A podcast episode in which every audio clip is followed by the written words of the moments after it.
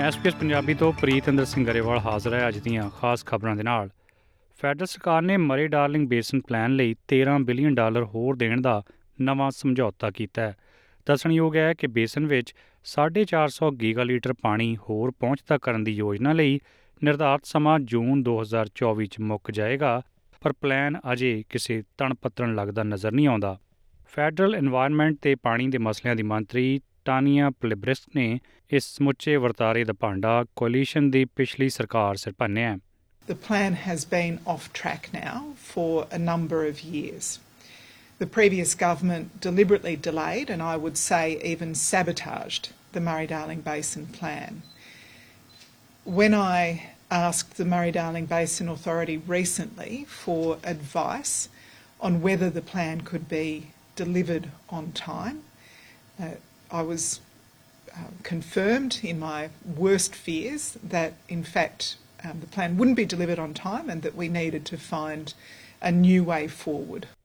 One Nation Party ਦੇ ਸੰਸਦ Mark Latham ਤੇ ਰੌਡ ਰਾਬਰਟਸ ਨੇ ਨਿਊ ਸਾਊਥ ਵੇਲਜ਼ ਦੇ ਉੱਪਰਲੇ ਸਦਨ ਚੋਂ ਆਪਣੀ ਪਾਰਟੀ ਦੀ ਅਹੁਦੇਦਾਰੀ ਤੋਂ ਅਸਤੀਫਾ ਦੇ ਕੇ ਆਜ਼ਾਦ ਤੌਰ ਤੇ ਐਮਪੀ ਰਹਿਣ ਦਾ ਐਲਾਨ ਕੀਤਾ ਹੈ ਇਸ ਪਿਛਲਾ ਕਾਰਨ ਪਾਰਟੀ ਪ੍ਰਧਾਨ ਪੋਲਿਨ ਹੈਂਸਨ ਨਾਲ ਹੋਈ ਅਣਬਣ ਨੂੰ ਦੱਸਿਆ ਜਾ ਰਿਹਾ ਹੈ ਮਹਿੰਗਾਈ ਦੇ ਚੱਲਦਿਆਂ ਲੋਕ ਘਰੇ ਹੀ ਖਾਣ ਪੀਣ ਨੂੰ ਤਵੱਜੋ ਦੇ ਰਹੇ ਨੇ, ਜਿਸ ਸਦਕੇ ਸੁਪਰਮਾਰਕਟ ਕੋਲਸ ਨੇ 4.8% ਮੁਨਾਫਾ ਦਰਜ ਕੀਤਾ ਹੈ।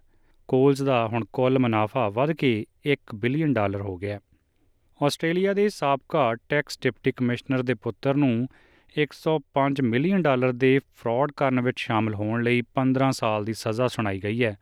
36 ਸਾਲਾ ਐਡਮ ਕ੍ਰੈਂਸਟਨ ਸਾਬਕਾ deputy tax commissioner Michael Cranston ਦਾ ਬੇਟਾ ਹੈ ਜੱਜ ਨੇ ਉਸ ਖਿਲਾਫ ਫੈਸਲਾ ਦਿੰਦਿਆਂ ਆਖਿਆ ਕਿ ਲਾਲਚਵਸ ਕੀਤਾ ਇਹ ਗੁਨਾਹ ਵੱਡੀ ਸਜ਼ਾ ਦਾ ਪਾਤਰ ਹੈ I find that Mr. Cranston was principally motivated by financial reward in participating in the conspiracies. He received a direct financial gain of not less than $6,861,782.17 into accounts associated with him and used that money to acquire luxury homes, motor vehicles, and goods. The offences were committed not out of need but out of greed. America ਵਿੱਚ ਲੱਗੀ ਭਿਆਨਕ ਜੰਗਲ ਦੀ ਅੱਗ ਵਿੱਚ ਹੁਣ ਤੱਕ 114 ਮੋਈ ਲੋਕਾਂ ਦੇ ਮਰਨ ਪਿੱਛੋਂ ਰਾਸ਼ਟਰਪਤੀ ਜੋ ਬਾਈਡਨ ਨੇ ਉੱਥੇ ਵਸਦੇ ਪਰਿਵਾਰਾਂ ਨਾਲ ਆਪਣਾ ਦੁੱਖ ਸਾਂਝਾ ਕੀਤਾ ਹੈ I've been impressed how you look out for one another, turn your pain into purpose. This town has stood as a sacred spot for centuries. So much history, so much beauty. Just before coming here, I stood in front of the banyan tree that stood for 150 years. It burned, but it still stands. ਦੱਸਣਯੋਗ ਹੈ ਕਿ ਇਸ ਅਗਜ਼ਨੀ ਪਿੱਛੋਂ 800 ਲੋਕ ਅਜੇ ਵੀ ਲਾਪਤਾ ਦੱਸੇ ਜਾ ਰਹੇ ਨੇ। ਤੇ ਹੁਣ ਇੱਕ ਖਬਰ ਭਾਰਤ ਤੋਂ। ਭਾਰਤੀ ਪ੍ਰਧਾਨ ਮੰਤਰੀ ਦੇ ਦਫ਼ਤਰ ਤੋਂ ਮਿਲੀ ਇੱਕ ਜਾਣਕਾਰੀ ਅਨੁਸਾਰ ਦੱਖਣੀ ਅਫਰੀਕਾ ਦੇ ਦੌਰੇ ਤੇ ਜਾਣ ਬਾਰੇ ਪ੍ਰਧਾਨ ਮੰਤਰੀ ਨਰਿੰਦਰ ਮੋਦੀ ਨੇ ਆਖਿਆ ਹੈ ਕਿ ਉਹ ਜੋਹਾਨਸਬਰਗ ਵਿੱਚ ਹੋਣ ਵਾਲੇ 15ਵੇਂ ਬ੍ਰਿਕਸ ਸੰਮੇਲਨ ਵਿੱਚ ਹਿੱਸਾ ਲੈਣ ਲਈ ਦੱਖਣੀ ਅਫਰੀਕਾ ਦੇ ਰਾਸ਼ਟਰਪਤੀ ਸਿਰਲ ਰਾਮਫੋਸਾ ਦੇ ਸੱਦੇ ਤੇ 22 ਤੋਂ 24 ਅਗਸਤ ਤੱਕ ਉੱਥੇ ਰਹਿਣਗੇ। ਇਸ ਪਿੱਛੋਂ ਉਹ 25 ਅਗਸਤ ਨੂੰ ਗ੍ਰੀਸ ਦੇ ਪ੍ਰਧਾਨ ਮੰਤਰੀ ਕਿਰੀਆਕੋਸ ਮਿਥਸੋਟਾਈਕਸ ਦੇ ਸੱਦੇ ਤੇ ਦੱਖਣੀ ਅਫਰੀਕਾ ਤੋਂ ਏਥਨਸ ਦੀ ਯਾਤਰਾ ਕਰਨਗੇ। ਦੱਸਣਯੋਗ ਹੈ ਕਿ ਨਰਿੰਦਰ ਮੋਦੀ 40 ਸਾਲਾਂ ਬਾਅਦ ਗ੍ਰੀਸ ਦਾ ਦੌਰਾ ਕਰਨ ਵਾਲੇ ਪਹਿਲੇ ਪ੍ਰਧਾਨ ਮੰਤਰੀ ਹੋਣਗੇ। ਤੇ ਹੁਣ ਕੁਝ ਖਬਰਾਂ ਖੇਡਾਂ ਦੇ ਮੁਹਾਜ ਤੋਂ। ਦੱਖਣੀ ਅਫਰੀਕਾ ਖਿਲਾਫ ਖੇਡੇ ਜਾਣ ਵਾਲੇ ਟੀ20 ਮੈਚਾਂ ਲਈ ਮਿਚ ਮਾਸ਼ ਆਸਟ੍ਰੇਲੀਅਨ ਟੀਮ ਦੇ ਅਗਲੇ ਕਪਤਾਨ ਹੋਣਗੇ। ਪੈਟ ਕਮਿੰਸ ਦੇ ਸੱਟ ਲੱਗਣ ਕਰਕੇ ਉਹਨਾਂ ਨੂੰ ਦੱਖਣੀ ਅਫਰੀਕਾ ਖਿਲਾਫ ਇੱਕ ਰੋਜ਼ਾ ਮੈਚਾਂ ਲਈ ਵੀ ਕਪਤਾਨ ਬਣਾਇਆ ਗਿਆ ਹੈ। ਦੱਸਣਯੋਗ ਹੈ ਕਿ ਪੈਟ ਕਮਿੰਸ ਅਕਤੂਬਰ-ਨਵੰਬਰ ਵਿੱਚ ਭਾਰਤ ਵਿੱਚ ਹੋਣ ਵਾਲੇ ਇੱਕ ਰੋਜ਼ਾ ਵਿਸ਼ਵ ਕੱਪ ਲਈ ਕਪਤਾਨ ਵਜੋਂ ਵਾਪਸੀ ਕਰਨਗੇ।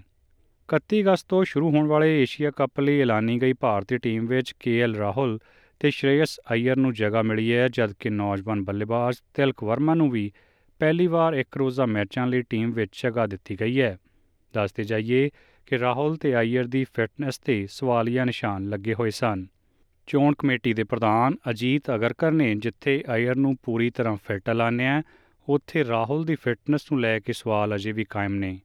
ਅਗਰਕਰ ਨੇ ਟੀਮ ਦਾ ਐਲਾਨ ਕਰਦੇ ਆਖਿਆ ਕਿ ਵਿਕਟਕੀਪਰ ਬੱਲੇਬਾਜ਼ ਸੰਜੂ ਸੈਮਸਨ ਨੂੰ ਰਾਹੁਲ ਦੇ ਬੈਕਅਪ ਵਜੋਂ ਟੀਮ ਵਿੱਚ ਸ਼ਾਮਲ ਕੀਤਾ ਗਿਆ ਹੈ। ਹਾਰਦਿਕ ਪਾਂਡਿਆ ਨੂੰ ਉਪ ਕਪਤਾਨ ਨਿਯੁਕਤ ਕੀਤਾ ਗਿਆ ਹੈ। ਉਹ ਤੇ ਸ਼ਰਦੁਲ ਠਾਕੁਰ ਟੀਮ ਵਿੱਚ ਸ਼ਾਮਲ ਦੋ ਆਲਰਾਊਂਡਰ ਹੋਣਗੇ। ਤੇ ਸੀ ਅੱਜ ਦੀਆਂ ਖਾਸ-ਖਾਸ ਖਬਰਾਂ। ਐਸਪੀਐਸ ਪੰਜਾਬੀ ਲਈ ਮੈਂ ਹਾਂ ਪ੍ਰੀਤ ਅੰਦਰ ਸਿੰਘ ਗਰੇਵਾਲ।